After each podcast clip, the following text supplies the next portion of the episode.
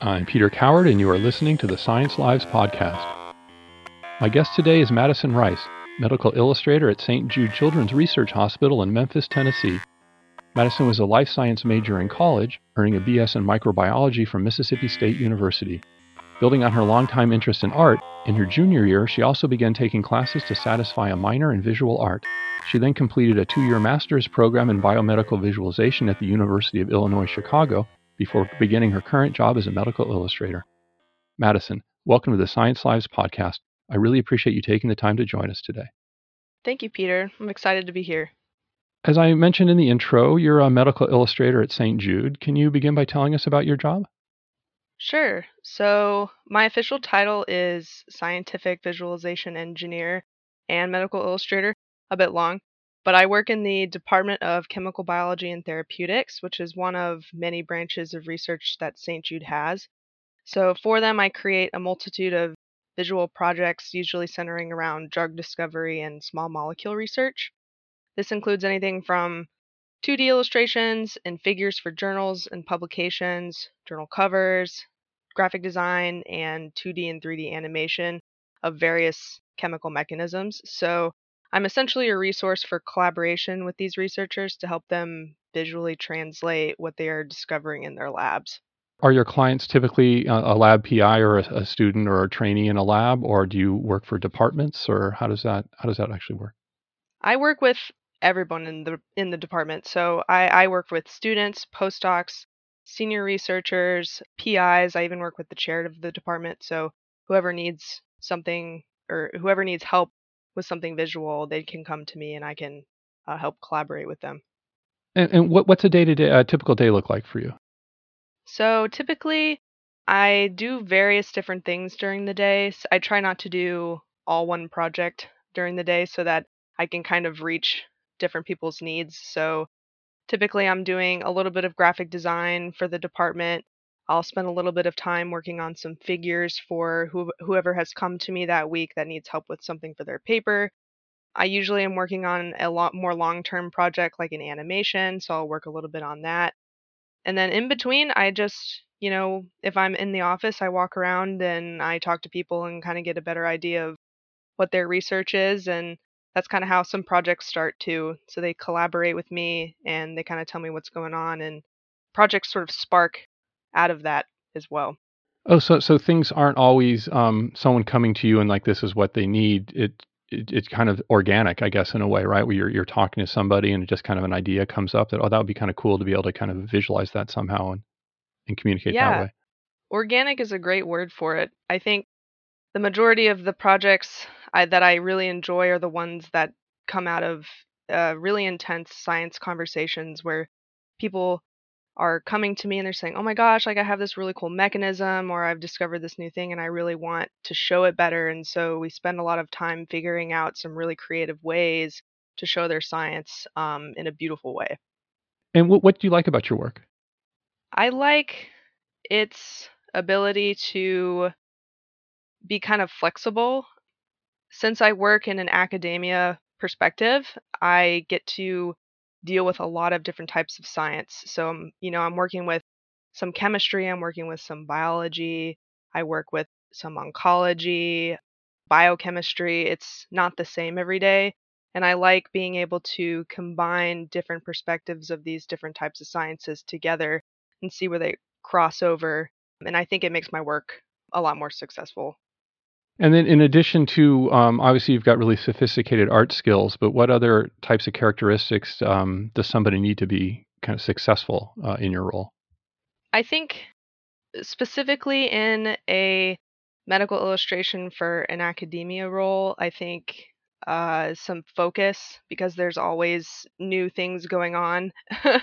there's there's always a new project that somebody's coming up with since there are so many different departments and it's research based and so new things come up all the time and so the need and the want to be able to try new things and deviate from what you've been doing is very tempting so i i it requires a lot of focus for me to continue doing projects all, and see them all the way through and not take tangents off and want to do new projects off of them as well. You have a master's in biomedical visualization. Would you need that degree in order to get a job like the one that you have? I think it would be beneficial, especially um, at a higher education institution, which St. St. Jude is. But there are plenty of medical illustrators out there who didn't necessarily go to the accredited programs and have built their repertoire based on working with different clients and a lot of freelance jobs. But no, you don't technically need the degree to do this work, but it is highly recommended. Okay, and you did a lot of art growing up, is that right? Yes. But you still, when you got to college, you, you majored in, in biology. Yes. So how did true. how did how did that come about? So, whenever I graduated from high school, I think I always had an inclination towards biology. I was always sort kind of interested in, you know, the creepy crawlies and the stuff that I couldn't see. You know, something in a microscope, it kind of interested me. So, that's sort of the direction that I took when I went to college. And then I think about halfway through that, I said, uh, you know, this isn't enough. I need a little bit more. So, that's kind of how I got into the art side. Okay. And what what was it that prompted you to start taking the art classes? Did you have an idea that that was going to be impactful for your career? Was it just something that you were interested in or So I think that uh, the more I was doing science, it was it had gotten to a point where it there was no creative outlet for me and I had always had that creative outlet and so I started thinking, well, you know, I, I'm going to this really fantastic school and they have a really great art program. I might as well take some of these classes that, you know, I'm I already have a talent in. So I kind of had a predisposition to do it in that respect. But, you know, I, I was a decent student, so I had a lot of extra time. So I took some of these basic art courses like drawing and design. And that's kind of how I started get getting the ball rolling where I was thinking, "Oh my gosh, you know, I really enjoy this. I wonder if there's something more for me." We were also exploring internships and stuff like that on, the on the science side at the same time? I was. So over different summers, I had taken diff- you know various different jobs. I'd also worked at the university doing different science related jobs. So one I had was in a lab. I worked for a company in Dallas and they worked specifically with pathology. So I did that for a whole summer and there was another summer that I worked for a soil testing lab. I did another one where I actually tested fish samples for the state of Mississippi for quality testing, but it was science related. But I never really fully enjoyed them. There was always something kind of missing. I really enjoyed the challenge and the exploration that they brought, but I always wanted to sort of spin off and do new things or go different directions, but those those specific positions didn't really offer that to me. I think you had told me earlier that you had started off um, not you, you got your degree in microbiology, but you started off as just kind of a general biological sciences major and, and changed that focus as well uh, early on. Can you tell me about that? Yeah, so I was always kind of interested in disease and microbes and bacteria. I noticed that when I f- took my first microbiology class, you know, because we had been taking like vertebrate biology and plant biology, and then we started doing stuff, you know, with microorganisms and pathology and disease. And for some reason, I really latched on to that.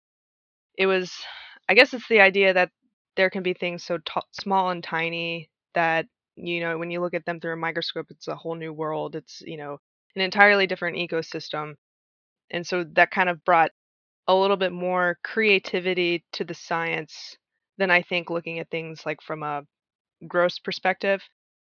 But yeah, that's sort of how I got into the microbiology side of um, the sciences. Some people, I think, go into you know their undergraduate studies having really a clear idea of where where they think they want to go, and then sometimes that changes a little bit. And it sounds like for you that that was the case, where you switched your undergraduate major and then you started taking these art classes and stuff. What was that like for you to um, to to make these changes? Was that a big deal, or was it pretty? Were you pretty easygoing about that, or how did that feel?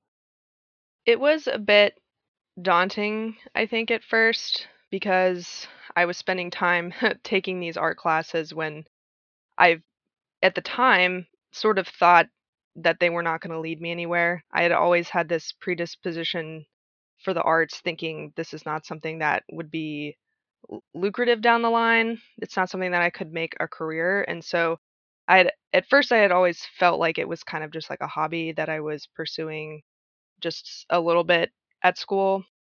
But then as time went on and I wasn't super fulfilled by just being in the lab and I was I had all of this creativity that I was letting out in these art classes then that's kind of when I started to realize that maybe I could combine these together.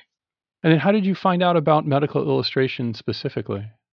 So I had no idea what it was until about my junior year of college. So I, in my brain, they, these two things were very dichotomous.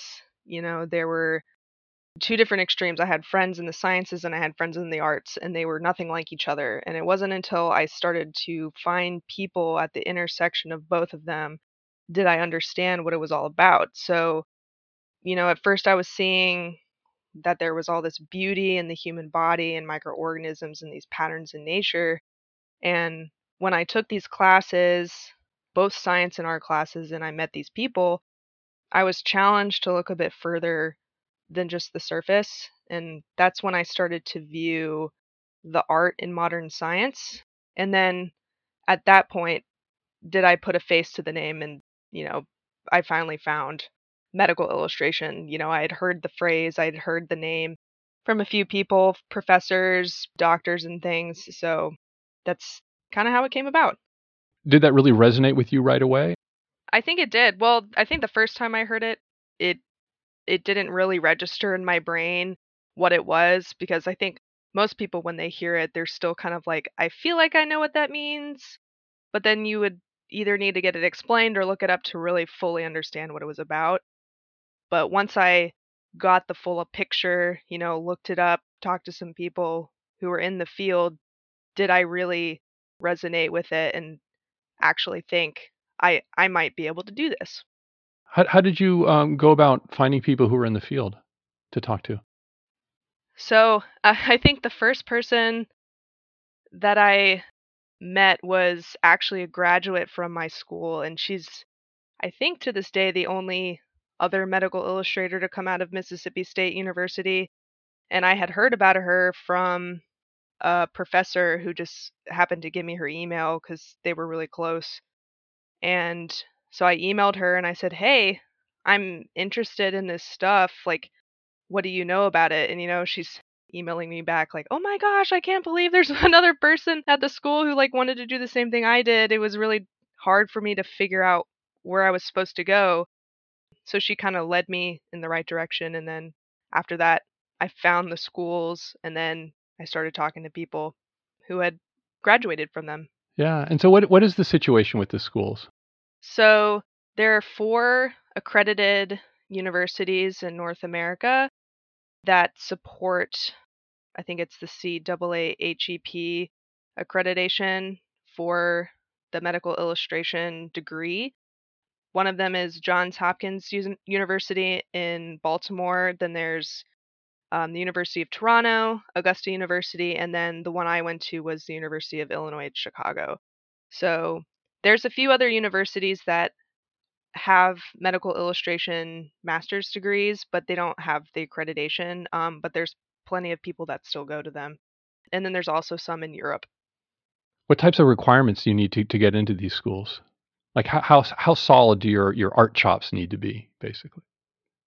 So a solid art background is a must. So the individuals who apply are usually they're either art students who've taken some science courses or science students who've, who've taken some art classes, but they all have basic skills in the arts like rendering light and shadow, shading objects, understanding other basic principles like tone and line and color theory.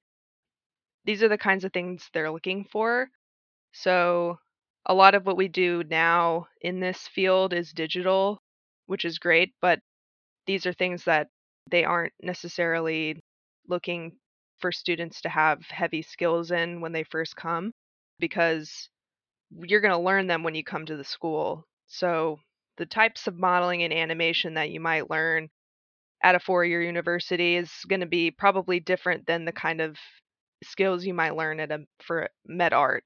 So how Hollywood approaches design and animation might be a little different than we do, but the principles are similar, but the techniques might be different. So they know when you get to the school that there's going to be some things that they teach you.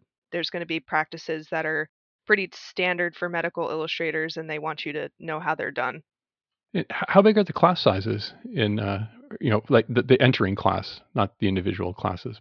So it's really small. Each class is about 20 students, and that's just UIC.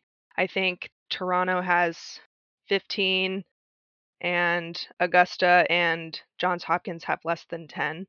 So it's they're very very small classes. And when you get to be that niche of a field, you typically find very similar people working together. So it was honestly mind blowing when I first got there because I finally found this group of people who had been struggling their whole life to find exactly where they were. so, you know, they all kind of had the same mindset. Everybody has a different story on how they got there, but we all think very similarly. So you had told me earlier that you're that you're a swimmer, and that uh, when you were going to college, that you are applying to college, that you were considering going to a small school with more opportunity to swim, but you ended up uh, opting for a, a, much larger school. Can you tell me about that and what that decision was like? Yeah, yeah, it was a very difficult decision.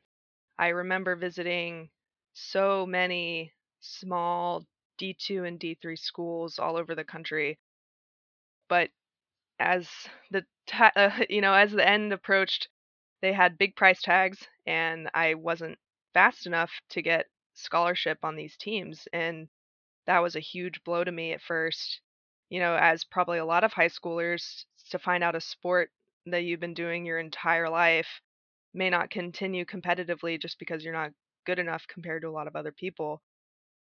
But when i look back on it it was honestly one of the best things to happen to me because I ended up kind of getting out of my comfort zone, going to, you know, a really big state school, which was definitely cheaper, but it also provided me a lot, a lot of opportunities to excel in these things that I felt like I was giving up. You know, and I really wasn't giving up anything either. I still swam, I still was active, I started a swim team. I sort of made my way doing something that I felt like I lost. So in the end, I won. and so, what what was it like going to a really big school? Was that a, was that difficult or? Yes, despite the fact that I grew up going to a large middle school, high school, I was deathly afraid to leave for college. I remember not wanting to go up until like literally the day I had to leave. But once I got there, you know, I had this very intense change in perspective. And I think that came first from realizing that if I didn't make any friends, I probably wouldn't survive all this far away from home. So, um, but second, that talking to people came naturally to me, and I never really noticed it before. So, I started craving getting out and meeting new people. And once you meet one person, then you meet another, and another and it's a domino effect and so that sort of mechanism bled into my sports and studying and socializing in clubs and so the people i met doing these things and the things that i got to do with them changed my life and it still guides me today so i really don't regret the decision i made to go to a big school even if it was probably one of the scariest things i've ever done. Yeah, and it sounds like you discovered that you're kind of an extrovert, which I guess came as a bit of a surprise. It did. It shouldn't have because my my dad is an extremely extroverted person, but my mom is not as much of one. She's more of a creative and um, a bookworm. So I think I when I when I was growing up, I connected with that a little bit more, and then when I got to college, I sort of saw these two different sides of me. So let's uh, skip ahead a couple years. Uh, you've uh, graduated from the master's program and now you're looking for a job. How did you find your current position? So, The job at St. Jude came through word of mouth from another graduate that came from my program, and he works in a different department at St. Jude. He works in structural biology. And so he kind of paved the way at St. Jude for people from our career because I don't think they had anyone really prior to him getting hired that was anywhere near what we do. And so, you know, they started becoming more familiar with people who were in the medical arts and who understood illustration and design and started to think, wow, we could really benefit from that. So he kind of paved the way. And so they started, there, there were more positions opening up for things like that. And so, long way down the line, I, you know, I think two years after he got his job, they opened up another one. And so I applied for it. But in the meantime, I was calling everywhere to try to find a position. and what, t- tell me about that. What was that like? So, whenever I graduated, I really wanted to do like specific things. Like, I knew that I wanted to work doing molecular visualization. I was interested in doing animation. And so I started cold calling people. I found higher education institutions and animation companies and all over the place and I found phone numbers. I would go onto the internet, look up people's names and I just call them, leave voicemails saying, you know, hey, my name's Madison and this is what I do. I think that you could really benefit from it. Please call me back. And so I did that every day for about a month or 2 months and I think people were interested, you know, but it's hard to create a full time position from just cold calling people. So I think in the end, this position at St. Jude sort of fell on my lap, and it was honestly luck and good timing, and I think it turned out really well. Yeah. So if you were interested in like kind of freelancing, then then your cold calling approach is maybe uh, tedious as it was, or um, w- w- actually might have been successful. It sounds like.